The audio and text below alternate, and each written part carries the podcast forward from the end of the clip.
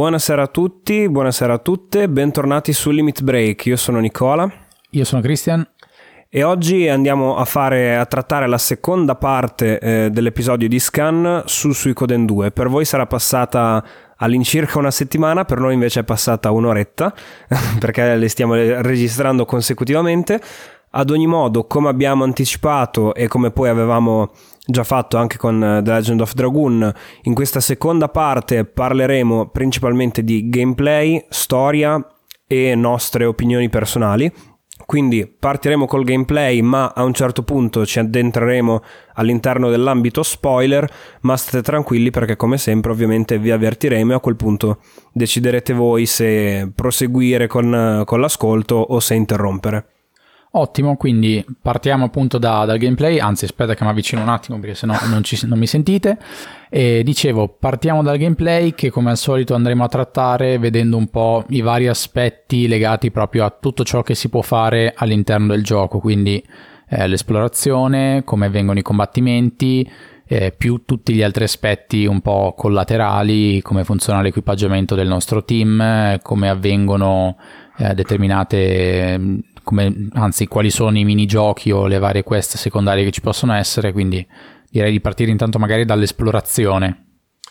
Sì, sono d'accordo. Eh, per quanto riguarda appunto l'esplorazione, abbiamo un sistema, diciamo, molto classico sulla falsariga della maggior parte dei JRPG, ovvero una world map che, come abbiamo accennato, è,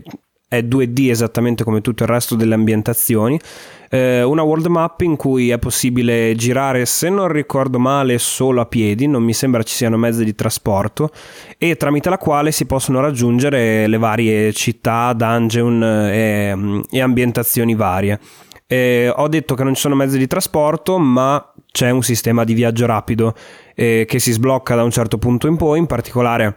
quando otterremo il castello, eh, da lì potremo selezionare una meta come, come, destinazione del viaggio rapido e più avanti otterremo anche un oggetto eh, che ci permetterà dalla mappa del mondo di tornare istantaneamente al castello. C'è da dire comunque che la mappa eh, del mondo non è sconfinata, è divisa comunque in diverse sottoregioni, diciamo, e finché non sbloccherete il viaggio rapido vi, se- vi, troverete sempre comunque circoscritti all'interno di una certa regione, non potrete andare ovunque e quindi l'assenza dei mezzi di trasporto eh, non si fa assolutamente sentire. Esatto, il, il tipo di, di, mappa, quindi di, di, overworld che abbiamo è molto simile a quello di Final Fantasy che abbiamo trattato nel, nello scorso episodio di Scan, quindi per chi non ha mh, un'idea di come funziona in queste situazioni, abbiamo praticamente il, il mondo visto dall'alto, il nostro personaggio che, che si muove appunto all'interno di, di queste terre, il, il, nostro personaggio ovviamente non ha dimensioni chiamiamole realistiche, ok? Quindi non è, non è uno a uno con il mondo e stessa cosa avviene per le città che si trovano sulla mappa, quindi dall'alto noi vediamo il nostro personaggio, lo possiamo spostare, muovere all'interno di, di questa mappa, eh, ci sono degli incontri casuali possono, eh, in cui si può incorrere durante la, l'esplorazione, poi quando si arriva vicino a una città e ci si va sopra con il personaggio, si entra e quindi a quel punto cambia, cambia l'ambientazione e, e, a quel punto cambia proprio la, la visuale, insomma la camera. Sì, dicevi che ci sono incontri casuali, infatti è proprio così, i nemici non sono visibili a schermo né nella, e questo vale sia per la world map sia per i dungeon, e incontri casuali e incontri a turni nel sistema di turni più classico, quindi senza TB o sistemi particolari, ma semplicemente noi all'inizio di ogni turno appunto eh, potremo, anzi precisiamo, prima ancora potremo decidere se combattere, se tentare la fuga che non avrà sempre successo o se eh, avere un, um, una fuga certa, diciamo, corrompendo i nemici. Si possono perdere delle monete e, e, in questo modo essere sicuri che la fuga abbia successo. Se ovviamente decidiamo di lottare, eh, a quel punto l'incontro, dicevo, sarà a turni, ovvero prima selezioneremo tutte le azioni eh, da, da, far compiere ai nostri personaggi, una volta selezionato eh, si svolgerà l'azione eh, con l'alternanza del, delle azioni dei nostri personaggi e dei nemici a seconda del parametro velocità. Esatto, ovviamente parametro velocità che hanno sia i nostri personaggi sia i, nemici, gli avversari, quindi in base a questo viene praticamente definito l'ordine di attacco, quindi noi all'inizio del turno non diciamo possiamo dare i comandi a ognuno ma senza sapere quale sarà l'ordine in cui verranno, in cui verranno svolti, quindi ovviamente questo rende in alcuni casi più, più complesso il fatto di poter magari anche solo decidere se curare un personaggio piuttosto che eh, andare all'assalto perché magari non, non, siamo consapevoli di quello che avverrà durante questo turno. Magari potremmo ricevere un attacco critico e abbiamo deciso di non curare un personaggio e quindi comunque fino alla, al turno successivo non potremmo porre rimedio a questa cosa. Un aspetto molto interessante del combat system di Suicoden 2 e mi verrebbe quasi da dire il più interessante, sicuramente il più caratteristico, è il fatto che abbiamo sei personaggi che eh, sono in battaglia. Di solito nei JRPG abbiamo 3-4 personaggi, dipende da, dal gioco, però 3 o 4 sono quelli più, più diffusi. 6 è un qualcosa di appunto molto particolare e in questo caso eh, mi viene anche da dire che comunque è un qualcosa che era da un certo punto di vista necessario perché abbiamo detto nell'episodio scorso che abbiamo 108 personaggi, non tutti sono giocabili, abbiamo cercato il numero esatto ma non l'abbiamo trovato. Si parla comunque di almeno 40, ok, tra cui poter scegliere, almeno. Ovviamente mh, su un, uh, un, totale di 40 personaggi scegliere un party di 3 rispetto ad un party di 6 diventa molto più complesso, quindi in questa maniera almeno abbiamo più possibilità di scelta e anche in realtà diventa proprio più divertente anche provare parti differenti con differenti combinazioni di, di personaggi. Sì, assolutamente, è un aspetto molto particolare e caratteristico di questo gioco e che io ho apprezzato molto, anche perché c'è da dire che eh, non solo si possono eh, portare in battaglia sei personaggi, ma eh, per di più questi sei personaggi vanno organizzati in due file, eh, composte da tre personaggi ciascuno, una fila eh, anteriore e una posteriore, diciamo. E l'aspetto più interessante è che chiaramente, come questo poi accade anche eh, in altri JRPG i personaggi nella fila posteriore sono più protetti, ma in questo caso non solo, non è che subiscono solo meno danni, ma addirittura finché non viene sconfitto un personaggio nella fila anteriore, e quelli nella fila posteriore non possono essere colpiti se non da attacchi particolari, che possono essere per esempio nemici che usano armi a distanza o incantesimi. E, ehm, inoltre i nostri stessi personaggi eh, non possono attaccare indistintamente da qualunque posizione, perlomeno la maggior parte. In particolare i personaggi che utilizzano armi da mischia, diciamo, eh, possono attaccare solo dalla prima linea, da quella anteriore. Mentre se messi nella fila posteriore non possono appunto attaccare, possono solo usare oggetti o incantesimi, ma insomma è sicuramente una grandissima perdita. E quindi bisogna studiare una strategia, comporre il party in modo che nella fila posteriore ci siano personaggi che possano eh, sfruttare al massimo la loro posizione, quindi tipicamente con magari difesa un po' più bassa, però che abbiano delle armi che eh, gli consentano di attaccare, di, di eseguire l'attacco fisico anche da quella linea lì.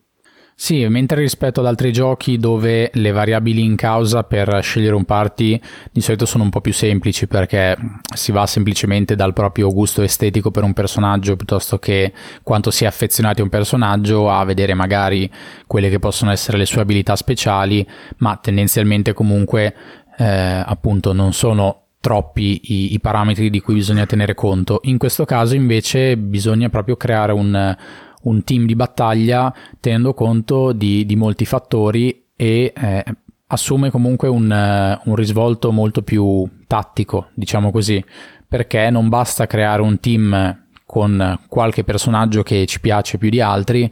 perché possiamo farlo, però ci andiamo appunto a limitare molto, quindi bisogna scegliere bene, saper bilanciare, eh, non basta mettere personaggi potenti in termini di, di forza e basta, ma bisogna proprio saper bilanciare tenendo conto di appunto le armi, le, quelle che possono essere le caratteristiche magiche e quant'altro. Quindi questo dà un tocco, una profondità in più alla, quella che dovrebbe essere la semplice, tra virgolette, scelta del party, ma che in realtà è tutt'altro che semplice, anzi la scelta del party può portare alla vittoria o alla sconfitta in, in, diversi, in diversi combattimenti. Sì, poi aggiungerai che questo aspetto eh, è sì molto interessante, ma era anche secondo me necessario inserire qualcosa di questo tipo in Suicoden 2, perché c'è da dire che i personaggi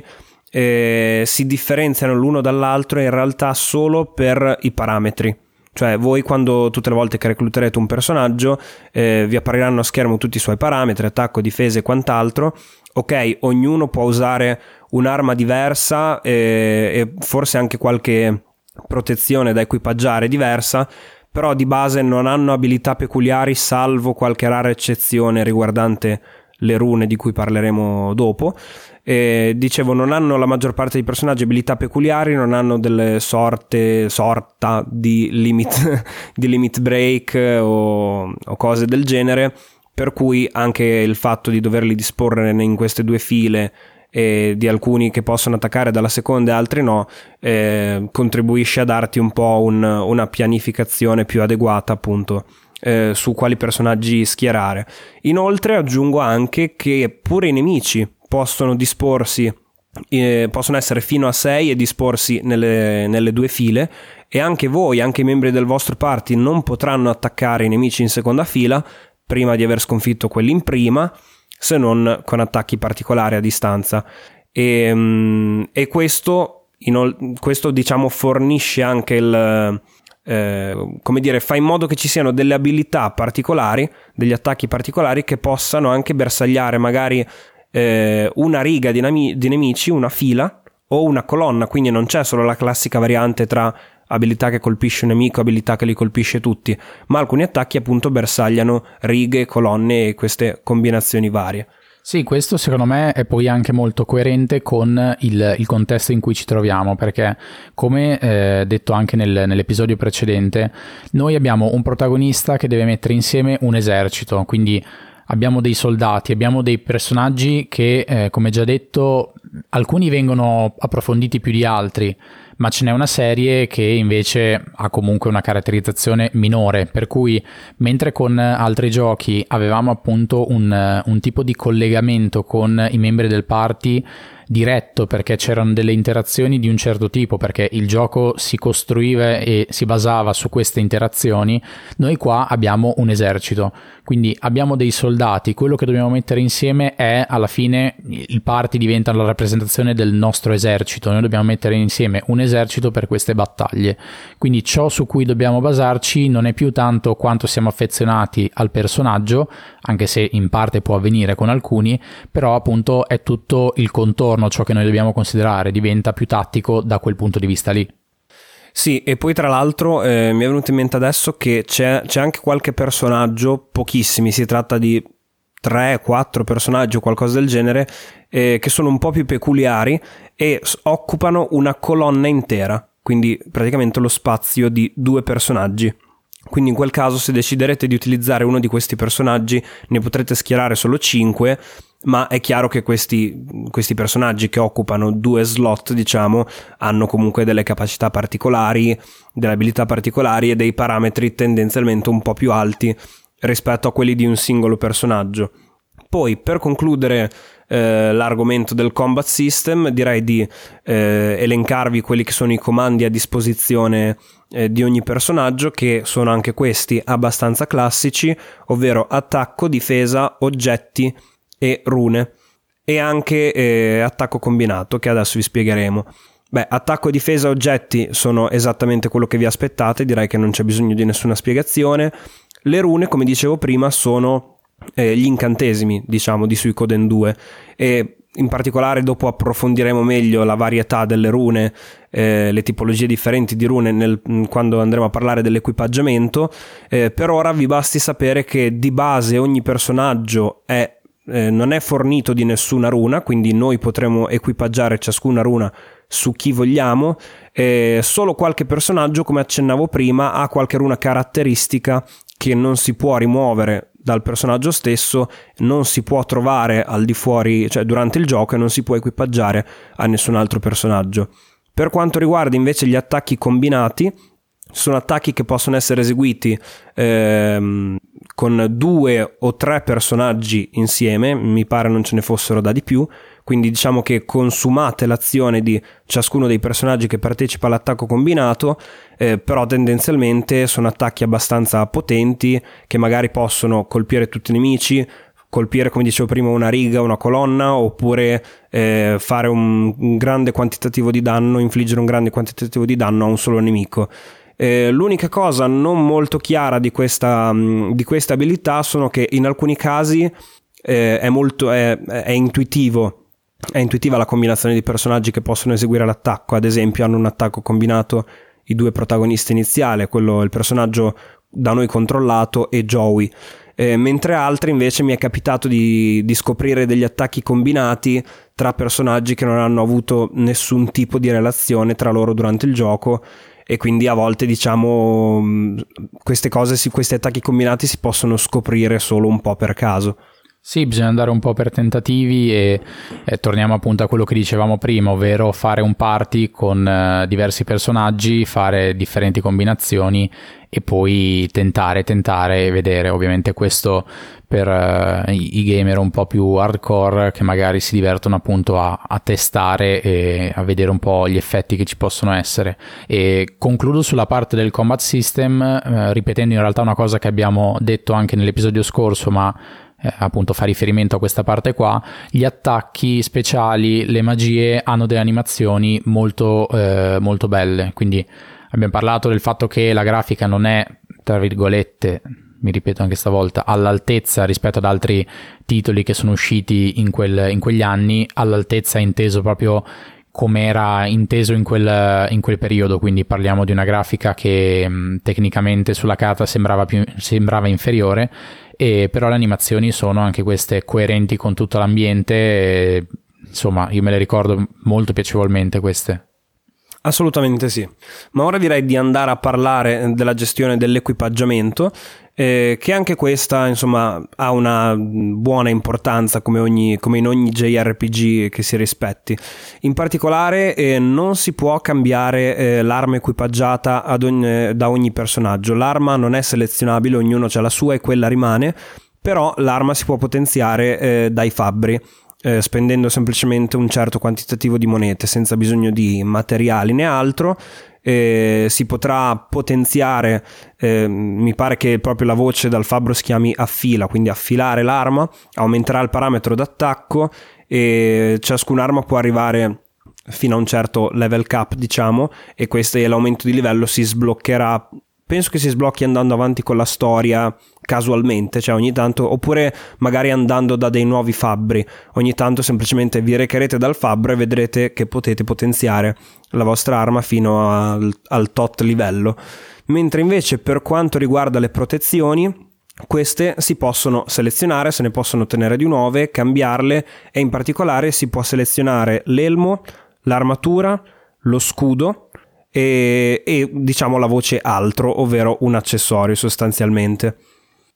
Sì, aggiungo una cosa sulla, sulla questione delle armi, perché come, come, detto in precedenza, appunto ogni personaggio ha una sua arma. Il fatto di non permettere di cambiarla, secondo me, è, è sensato perché, ripetiamo, ci sono 50, 60, non, non, lo sappiamo, personaggi potenziali che possono combattere, se ognuno avesse la propria arma da poter comprare, eh, oltre al fatto che sarebbe un casino capirci qualcosa quando si va a fare acquisti, eh, anche solo cercare di tenere dietro l'equipaggiamento di più personaggi diventerebbe un macello, anche perché immaginate magari di eh, potenziare un personaggio, poi metterlo in panchina per prenderne un altro, insomma, dopo un po' magari uno viene semplicemente da scegliere un party di 6, tenere quello e portarlo avanti semplicemente perché ormai si sono spesi i soldi sull'equipaggiamento. Invece in questa maniera qua il tutto diventa un po' più ordinato, le protezioni eh, adesso non mi ricordo se tutte possono essere utilizzate da tutti, ma comunque diciamo ogni, non è che ogni personaggio ha il proprio elmo, la propria armatura, quindi per la maggior parte sono, sono oggetti che si possono riutilizzare su altri, su altri personaggi e quindi questo può invogliare anche a fare magari un cambio di parti, andare a riportare l'equipaggiamento di un personaggio su un altro e poi eventualmente andare soltanto ad incrementare la potenza, la potenza dell'arma. Esatto, poi eh, per quanto riguarda l'equipaggiamento abbiamo anche, come avevo già accennato, le rune. Eh, le rune si possono sia trovare in giro sia eh, comprare da dei negozi appositi e se ne possono assegnare fino a tre per personaggio, però ogni runa eh, contiene diciamo al suo interno più incantesimi. Eh, la maggior parte delle rune sono basate sugli elementi naturali, quindi runa del fuoco, runa del fulmine, della terra, eccetera, più qualche altra runa un po' più particolare. E, come dicevo, ciascuna contiene più incantesimi, in particolare eh, 4 o 5, mi sembra, secondo me dipende anche dalle rune. E c'è da dire però che una cosa che non ho mai capito è come si sbloccano i nuovi incantesimi, cioè voi vi equipaggiate una runa, avete di solito eh, incantesimi all'inizio,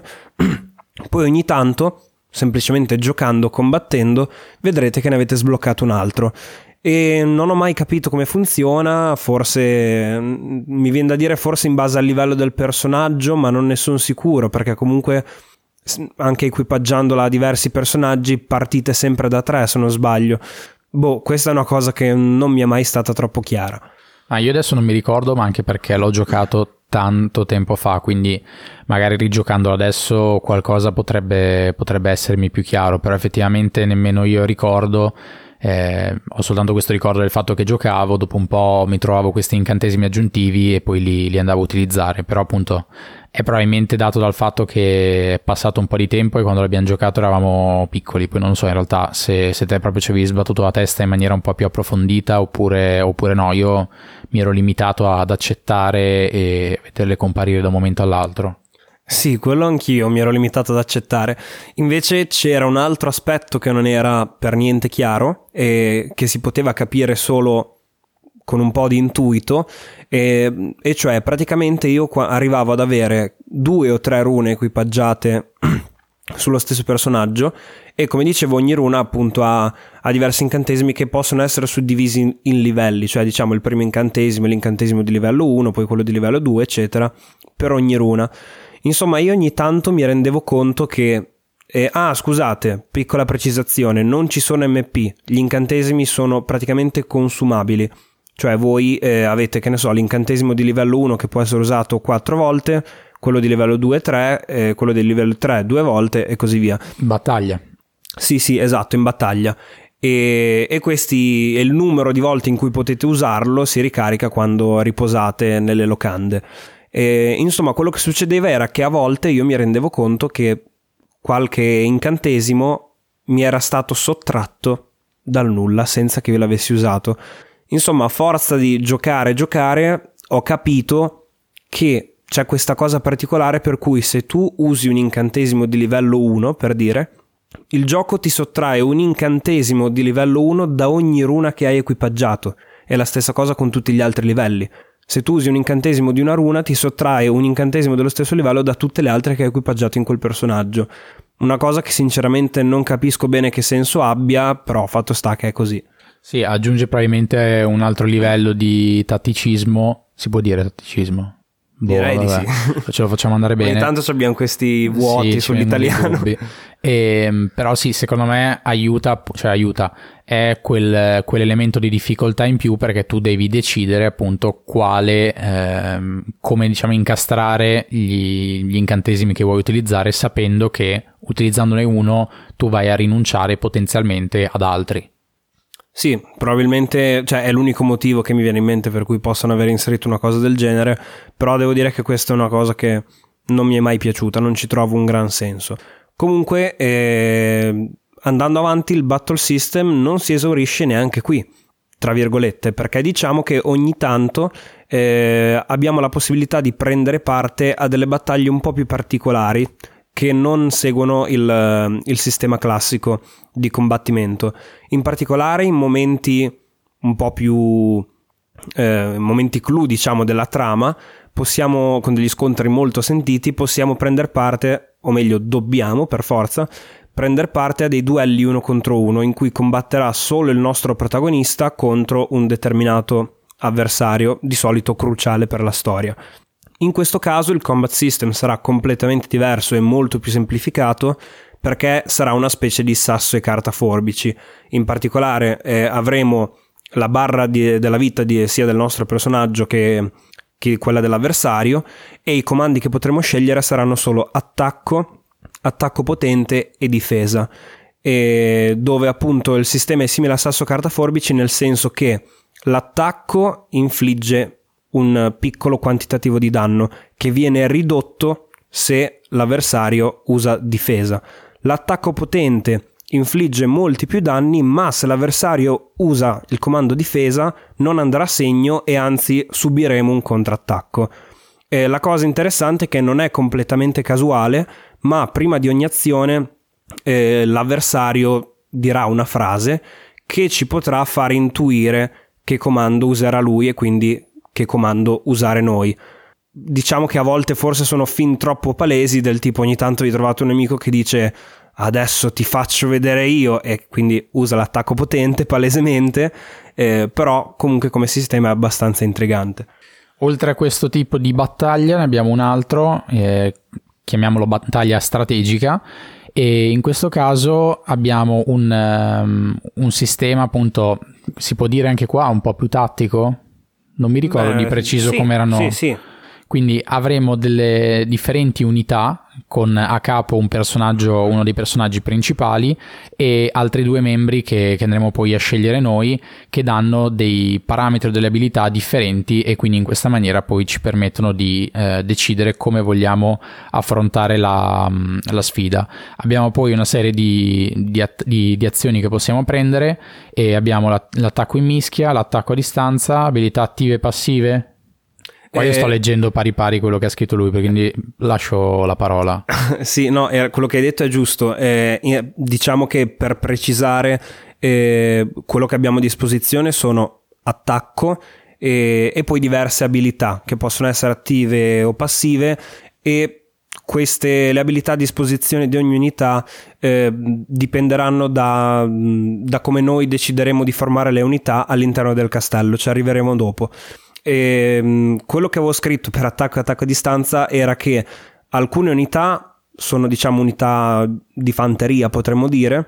per cui ci sposteremo all'interno di questo campo di gioco con le caselle un sistema tactics diciamo e per le unità di fanteria potremmo attaccare in mischia, cioè nel senso attaccare solo eh, i nemici che si trovano in una casella adiacente alla nostra, mentre alcuni magari avranno, eh, saranno equipaggiati con degli archi o con delle magie e potranno attaccare i nemici anche a distanza. Ma la cosa figa è che tutte le volte che facciamo un attacco compare questa specie di animazione in cui si vede la nostra unità, ci sono proprio tanti omini piccolini che compongono l'unità dell'esercito e, ehm, e, tra l'altro è possibile anche vedere tra tutti gli omini eh, il personaggio che è a capo dell'unità, che, so, che, si tratta sempre di un personaggio abbastanza importante per la trama, e vedremo anche l'unità eh, dell'esercito nemico. Con l'attacco in mischia vedremo proprio i due eserciti che si lanciano uno contro l'altro, combattono, combattono per modo di dire, insomma sventolano le braccia con le, con le spade e alla fine si, si scambiano di posizione e vedremo a terra i cadaveri eh, nostri e, e del nemico. E ovviamente poi in base a un calcolo che il gioco farà in base ai parametri avremo delle perdite noi e delle perdite nemici con gli attacchi mischia. Con gli attacchi a distanza colpiremo solo i nemici senza subire noi delle perdite. Questo sai che mi ricorda ancora di più eh, il gioco che avevo citato nell'episodio precedente, ovvero Nino Kuni 2 mi ero limitato a parlare della gestione del, del castello, ma anche in Inokuni 2 abbiamo battaglie di questo tipo. Nel gioco vengono chiamate battaglie campali mm. e mm, diciamo che lì hai praticamente fino a, se non sbaglio, quattro unità quindi come, come qui, ognuna capeggiata da un personaggio ehm, che avrà poi appunto al seguito il suo, il suo mini esercito con delle, mm, diciamo delle, delle, truppe di un certo tipo, quindi avremo quello che capeggia gli arcieri piuttosto che quello che capeggia i, gli spadaccini. E poi ci dovremo scontrare, in questo caso non in maniera eh, tactics ma in tempo reale, però comunque in un formato simile perché abbiamo i nostri personaggi in formato puccioso, eh, stile pupazzetto, che poi si devono scontrare con i nemici e quindi è proprio una cosa eh, molto simile, quindi le analogie con questo gioco continuano a, ad aumentare. Ah, interessante, sì, sembra in effetti un sistema eh, che ricorda abbastanza questo qui di Suicoden 2. Ehm, dicevo prima comunque che le unità possono essere gestite all'interno del castello. Quindi parliamo di questo fantomatico castello che vi abbiamo già accennato nello scorso episodio. Noi non riteniamo spoiler anche perché non l'avevo detto, ma pure questo è un elemento comune a tutta la saga di Suicoden. Nel, in Suicoden 4 avremo una nave invece che un castello, fatto sta che in tutti i capitoli della saga avremo a disposizione una base in cui eh, poter eh, gestire tutta, insomma, che fungerà da base operativa in cui ritroveremo tutti i personaggi che abbiamo reclutato e, e che si potrà pian piano ampliare. Infatti il castello che eh, che, che, otterremo in Suicoden 2 eh, si svilupperà sia col progredire della storia sia reclutando determinati personaggi. Come vi dicevamo, infatti, non tutti i personaggi sono giocabili, alcuni staranno semplicemente all'interno del castello e potranno ampliarlo, sbloccare nuove funzionali- funzionalità o minigiochi, tra cui ad esempio i negozi li potremo sbloccare proprio all'interno del castello. E, e quindi noi piano piano, come dicevi tu nello scorso episodio, vedremo questo castello popolarsi sempre di più, arriveranno anche dei civili, man mano che andiamo avanti con la storia sbloccheremo sempre nuove stanze, addirittura nuovi piani interi del castello, avremo sempre più gente all'interno del nostro castello e questo ci darà quindi sempre di più l'idea di star mettendo in piedi un esercito per poter combattere gli invasori di Island. Sì, infatti come abbiamo, come abbiamo, già detto, il castello è proprio come se fosse un, un, personaggio, un qualcosa di vivo all'interno di questo gioco, è forse il, è quasi più protagonista lui che il nostro personaggio, ma eh, semplicemente perché appunto il, la battaglia che noi andiamo a affrontare è un qualcosa che andiamo a portare avanti creando questo nuovo esercito proprio perché l'obiettivo è poi di avere un,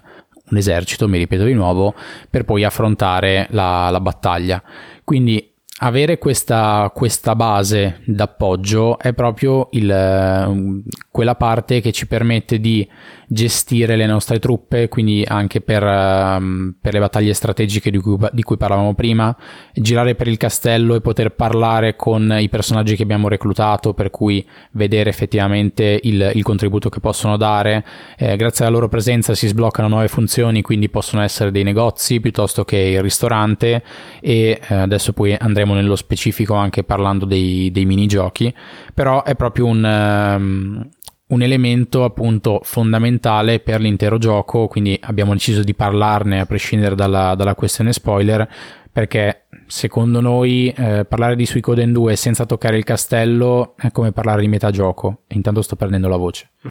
Sì, sì, sono assolutamente d'accordo, anzi se devo proprio dirla tutta, il castello è probabilmente l'elemento più rappresentativo di Suicoden 2 e in generale della saga. Se io penso a Suicoden 2 è probabilmente la cosa che mi ricordo con più piacere appunto la gestione del castello e tutta, tutta questa parte qui. E una cosa bella poi è anche, come dicevi tu, possiamo incontrare i personaggi in giro per il castello e parlarci. Non immaginatevi una cosa alla Dragon Age in cui potrete avere delle relazioni con i personaggi, dinamiche. No, però semplicemente è carino anche il fatto di trovare i personaggi in una zona del castello che appunto li rappresenta un po'. Per esempio avremo Victor che è il mercenario eh, quello un po' più cazzone, diciamo, e lo troveremo sempre nella taverna a farsi delle birre. Per farsi delle birre l'ho aggiunto io, non so cosa si beva, però lo troveremo sempre nella taverna. E un altro lo troveremo sempre nel, nel salone d'addestramento perché è uno tutto ligio e rigoroso, cose del genere. Quindi, insomma, una cosa molto ben fatta. Inoltre, nell'atrio del castello avremo a disposizione una specie di tavola in cui potremo vedere tutti i personaggi, le, le, stelle del destino che abbiamo reclutato e avremo anche tutti i buchi dove ci mancano i personaggi, quindi potremo vedere che sono 108 se non lo sapessimo già. E infine nel salone principale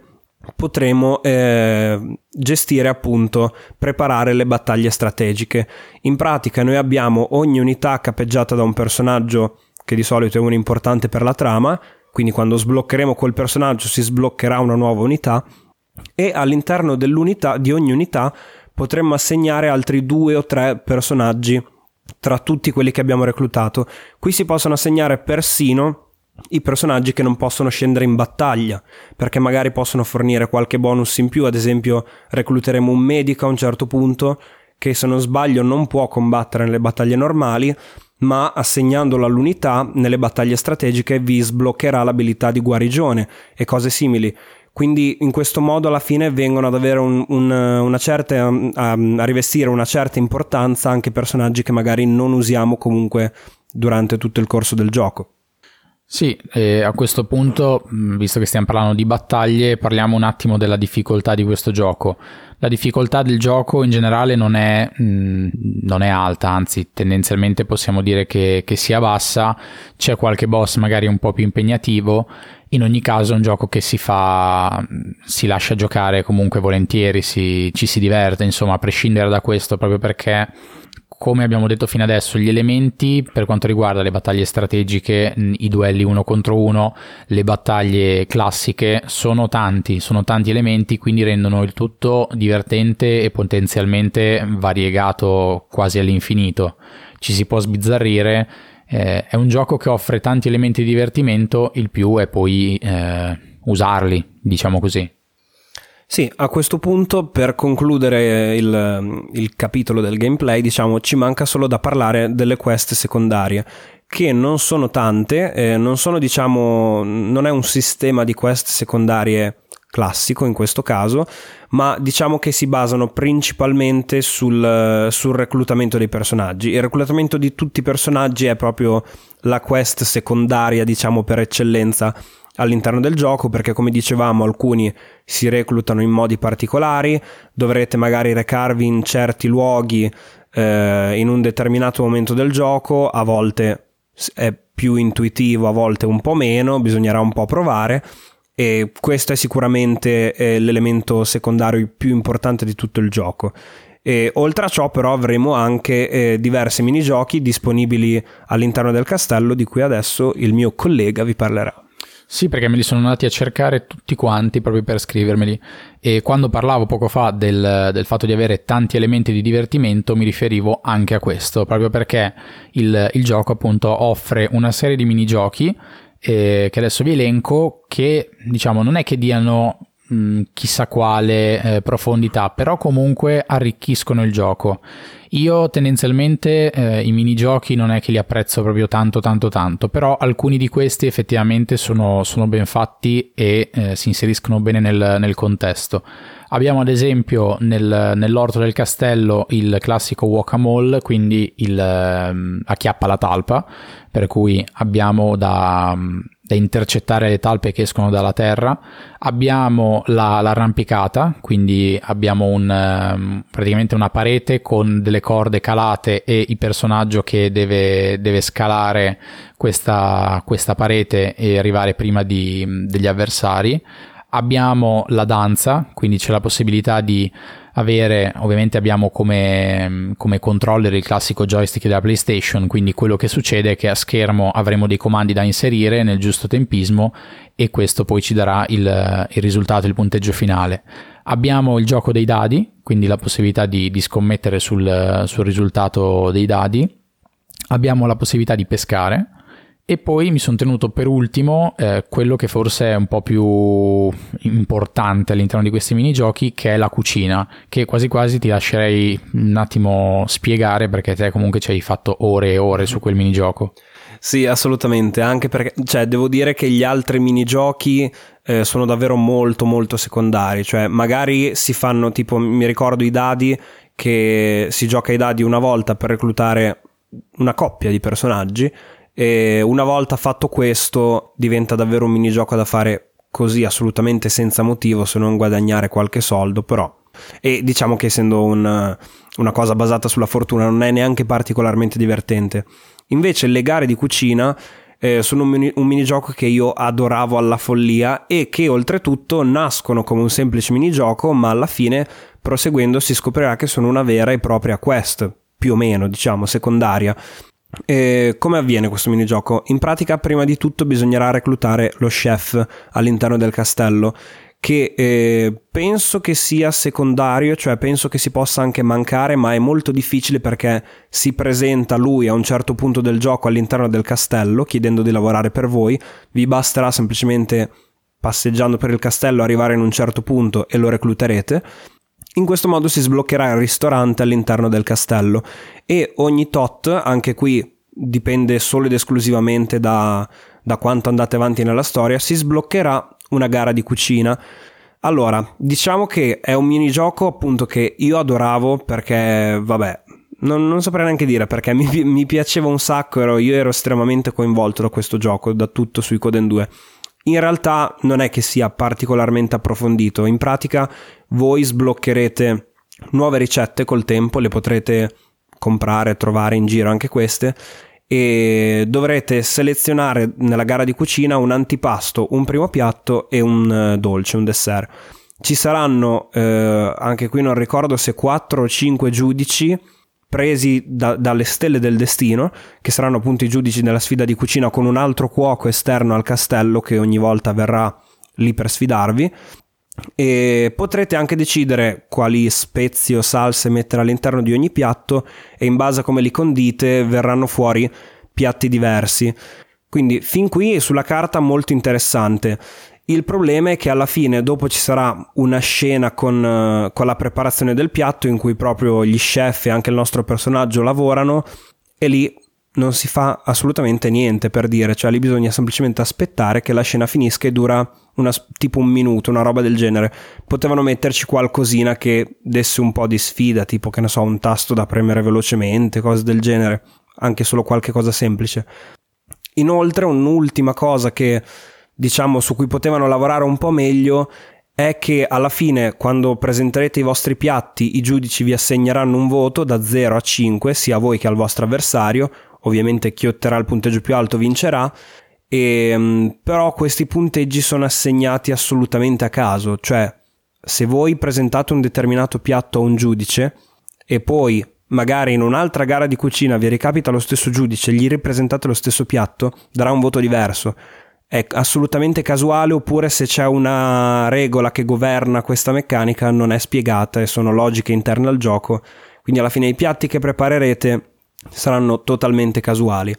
Per concludere, dicevo che andando avanti eh, diventa una vera e propria quest perché mentre all'inizio saranno semplicemente delle gare fine a se stesse, alla fine eh, gli sfidanti che, che, sfiderete appunto in queste gare di cucina eh, avranno, si scoprirà che conoscono il nostro chef hanno un passato con lui e verrà fuori un... Eh, vabbè, non voglio entrare nel dettaglio per non spoilerare, però alla fine ci sarà una vera e propria storia dietro all'interno di, questa, all'interno di questi minigiochi eh, fino ad arrivare alla sfida di cucina finale che vi farà sbloccare una ricetta segreta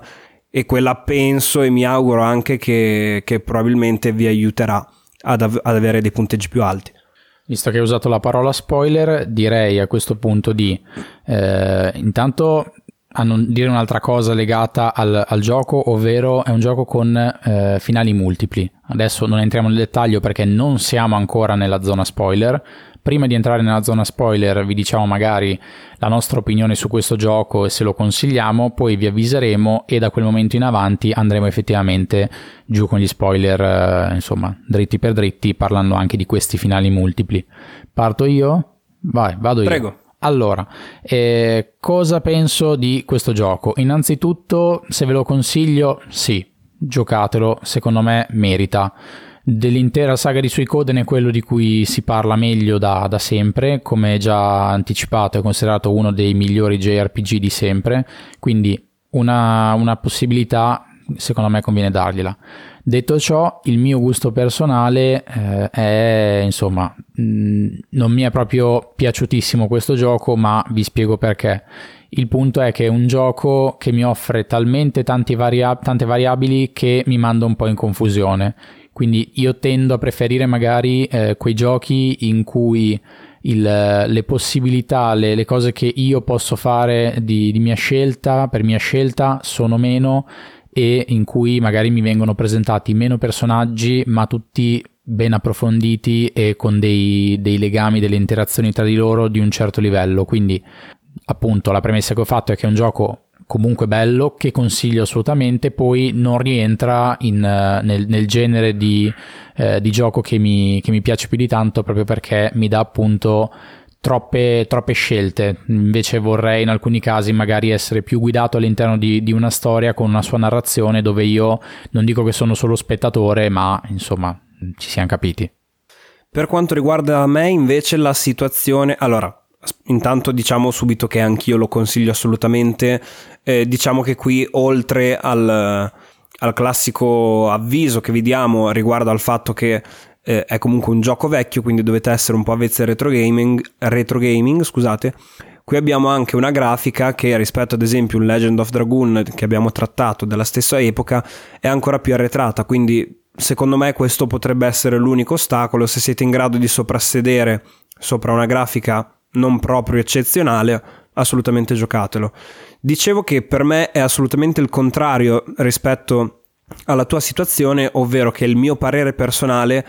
è estremamente soggettivo, è, ass- è molto superiore al mio parere obiettivo, nel senso che obiettivamente dico che sì, è un, un ottimo JRPG, un grandissimo JRPG,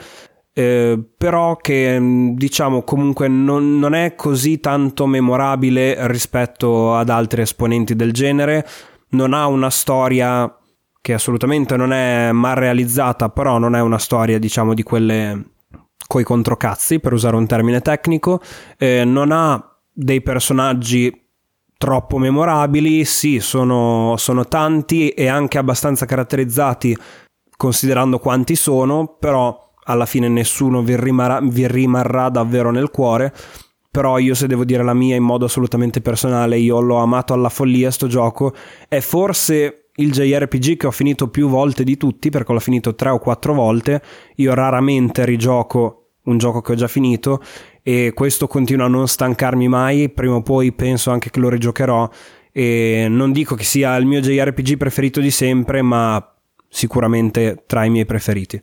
Bene, quindi a questo punto possiamo entrare nella zona spoiler, faremo partire il Chocobo spoiler, eh, sì, il Chocobo spoiler, sì, chiamiamolo così, il Chocobo spoiler. Ci sta. Quindi eh, adesso mi segno intanto il minuto in cui abbiamo interrotto la parte senza spoiler, così il nostro Matteo Scandolin potrà mettere il, il verso del Chocobo fra 3, 2, 1. Spoiler. Allora, eh, considerazioni un po' più approfondite sulla storia, in particolare sui finali multipli. E, e, ovviamente cosa ne pensiamo riguardo a tutti questi aspetti. Allora, partirei da eh, non subito dai finali, ma da quel, um, da quel momento della storia che vi dicevo nello scorso episodio, che spesso non viene considerato spoiler perché lo potete trovare su internet come parte della trama iniziale proprio, ma in realtà secondo me rientra un po' spo- nello spoiler, ovvero che i due protagonisti, quello da noi controllato e Joey, a un certo punto del gioco non troppo avanti ma neanche subitissimo, eh, ricevono la loro prima runa, la prima runa che potrete usare all'interno del gioco. In particolare diciamo che ricevono ciascuno una metà della runa dell'inizio. Il nostro protagonista riceverà la metà scudo lucente e Joey la runa spada nera. E qui c'è il primo aspetto della storia che non mi ha mai convinto pienamente, ovvero in pratica il destino nel mondo, nel mondo di Suicoden 2 dice che i possessori di queste due metà delle rune saranno destinati a combattersi, a scontrarsi per sempre. Quindi da questo momento noi inizieremo a notare che Joey sta cambiando, nasconde qualcosa, lo vedremo ogni tanto che si incontra di nascosto con un tipo un po' losco, diventerà più freddo e schivo nei nostri confronti, fino ad arrivare a tradirci e ad allearsi con l'impero di Island. Mm, questa cosa non mi convince, non mi fa impazzire perché non ha una vera giustificazione se non quella del destino data dal fatto che loro hanno trovato queste due metà contrapposte della runa. E quindi vabbè, ce la facciamo andare bene così.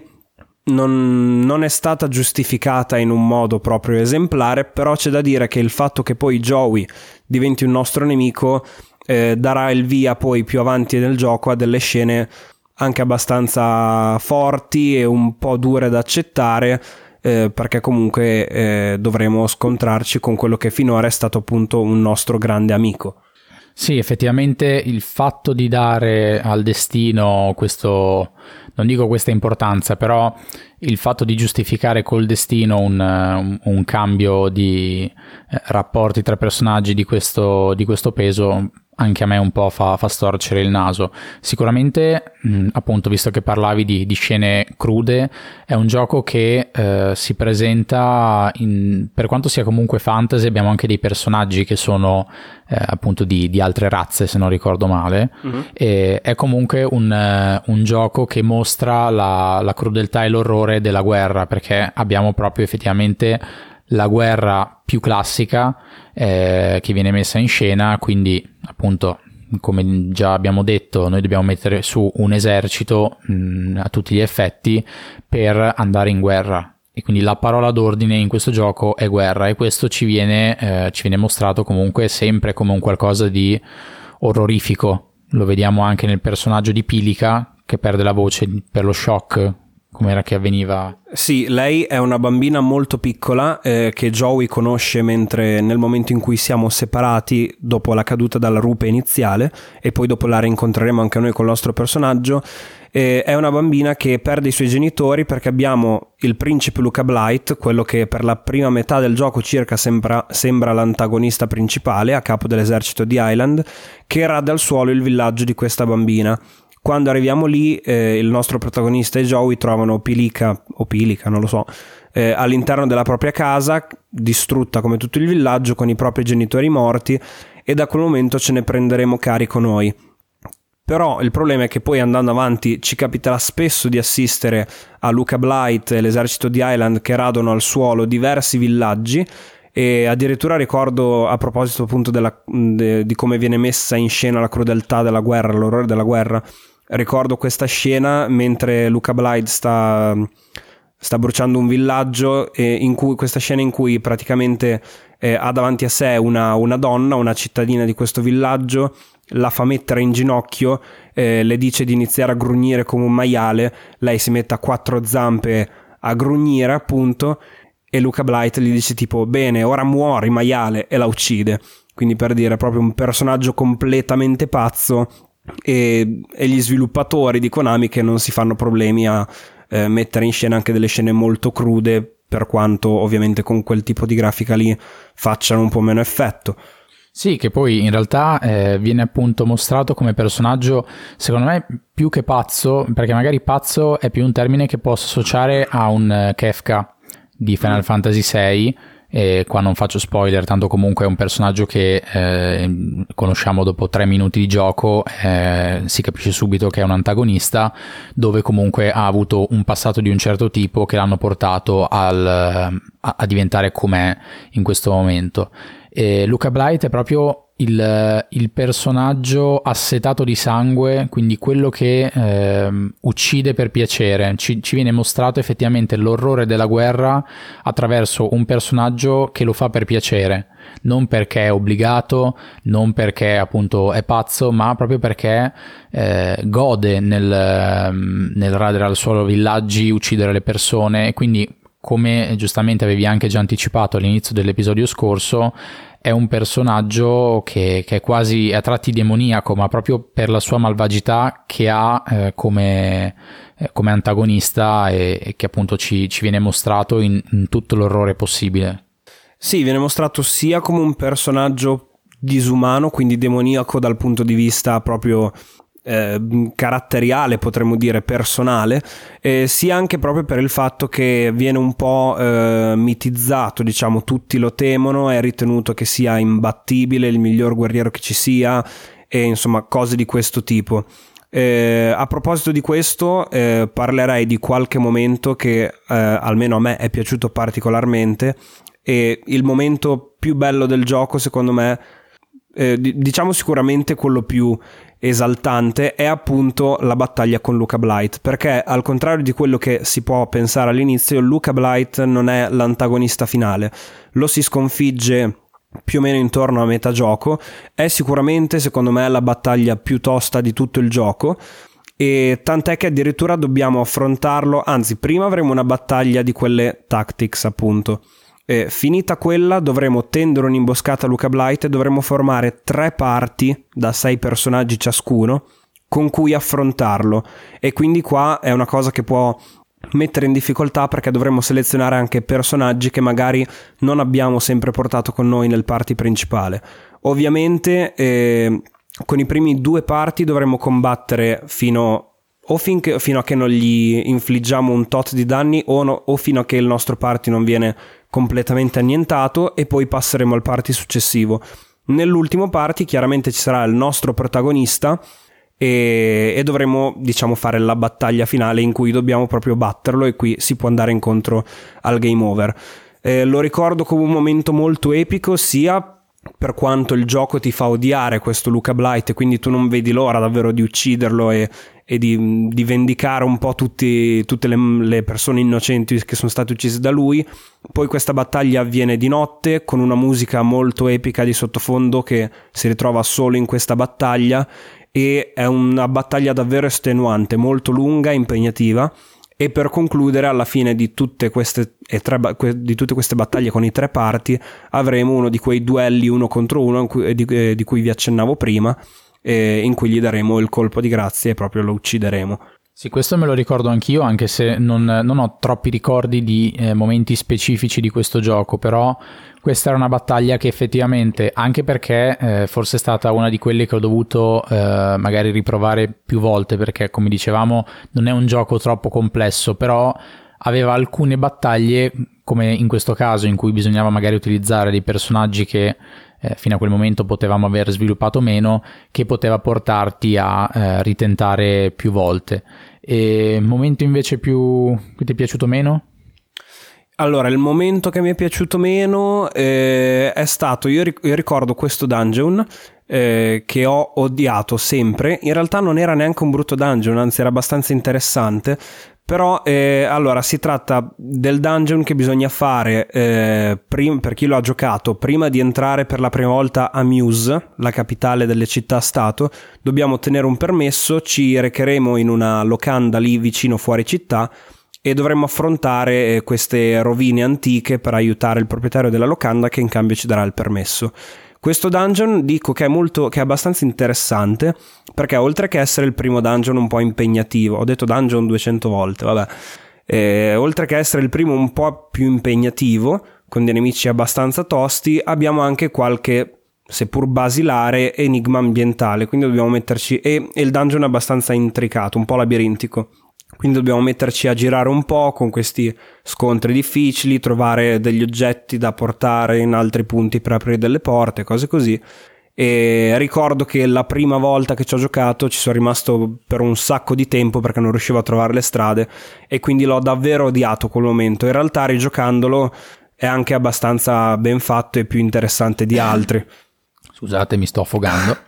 Ok, eh, io a questo punto passerei a, a, elencare un attimo i vari finali possibili, che eh, devo dire rispetto magari ad altri giochi dove i finali multipli sono tanti e diversi, secondo me in questo caso eh, sono comunque finali che, mm, che hanno un loro perché. E adesso vado un attimo a spiegare più nel dettaglio. Noi arriviamo alla fine del gioco che eh, abbiamo praticamente Joey che ci aspetta nella, mm, diciamo, di fianco a quella, a quella, pietra in cui i due protagonisti all'inizio del, del gioco eh, si erano salutati facendo una croce sulla pietra dicendo che poi si sarebbero rincontrati lì e poi in seguito a questa scena si sono, si sono persi. Quindi la, in questo caso abbiamo Joey che ci aspetta presso questa, questa pietra e noi possiamo fare una scelta, se non sbaglio, che è o andare ad affrontarlo oppure andare nel castello, giusto? Sì, però la cosa più interessante è che eh, non ci viene fatto sapere che Joey ci sta aspettando lì. Eh, praticamente alla fine del gioco noi avremo vinto la guerra contro Island e prima della scena finale ci troveremo nel nostro castello e siamo liberi di fare quello che vogliamo. E se a noi verrà in mente eh, di andare, insomma, del punto d'incontro che saranno fissati il protagonista e Joey, allora potremo tornare lì. Perché nel frattempo eh, Joey è sempre stato alleato di Island dopo averci tradito, eh, ma con la, con la, conclusione della guerra, avendo sconfitto Island, non abbiamo comunque ucciso Joey. Joey era fuggito. Noi non sappiamo che si trova, che si trova là eh, dalla roccia dove si erano accordati di rincontrarsi se si fossero persi, quindi in questo caso l'essersi persi assume un significato un po' più metaforico, non persi fisicamente,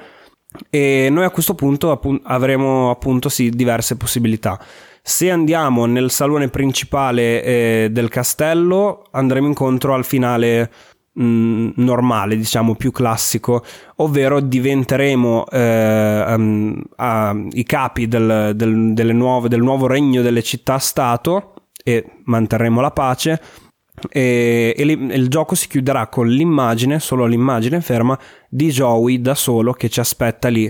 alla roccia dove ci eravamo dati appuntamento, diciamo, ma noi non ci saremo. Se invece eh, decideremo, ci verrà in mente più che altro, decideremo di andare là, a questo punto si aprono diversi scenari. E qui bisogna anche tornare indietro a spiegare una cosa. In, in una delle battaglie, non proprio la battaglia finale, ma una delle ultime, eh, Nanami, ovvero la sorella del protagonista, viene colpita da una freccia. Noi in quel caso potremo scegliere, avremo una scelta eh, da compiere in un tempo limitato, come se fosse una scelta di dialogo, e c'è l'opzione di mettersi davanti e cercare di difenderla. Se noi riusciremo a compierla, lei verrà comunque colpita dalla freccia, però questa scelta è comunque fondamentale, dobbiamo farla se vogliamo ottenere il finale migliore. Quindi questa è un... Ah, scusate, dimenticavo una cosa. E poi verso la fine del gioco il medico del castello cerca di curarla, eh, ma ci dirà che non ce l'ha fatta e che Nanami è morta. Ora, dicevo che si aprono diversi scenari quando andiamo eh, lì dal, eh, ad incontrare Joey alla fine del gioco. Noi dovremo combattere con Joey. Se facciamo un combattimento normale, quindi lo sconfiggiamo, il gioco si conclude con la sua morte e praticamente lo stesso finale di prima. Quindi noi andremo a capo delle città-stato, del nuovo regno che si è formato, e con la differenza che avremo assistito a questa scena in cui avremo ucciso Joey e quindi eh, posto fine a questa amicizia, rivalità, diciamo, e quindi comunque un finale un po' più caratteristico e commovente.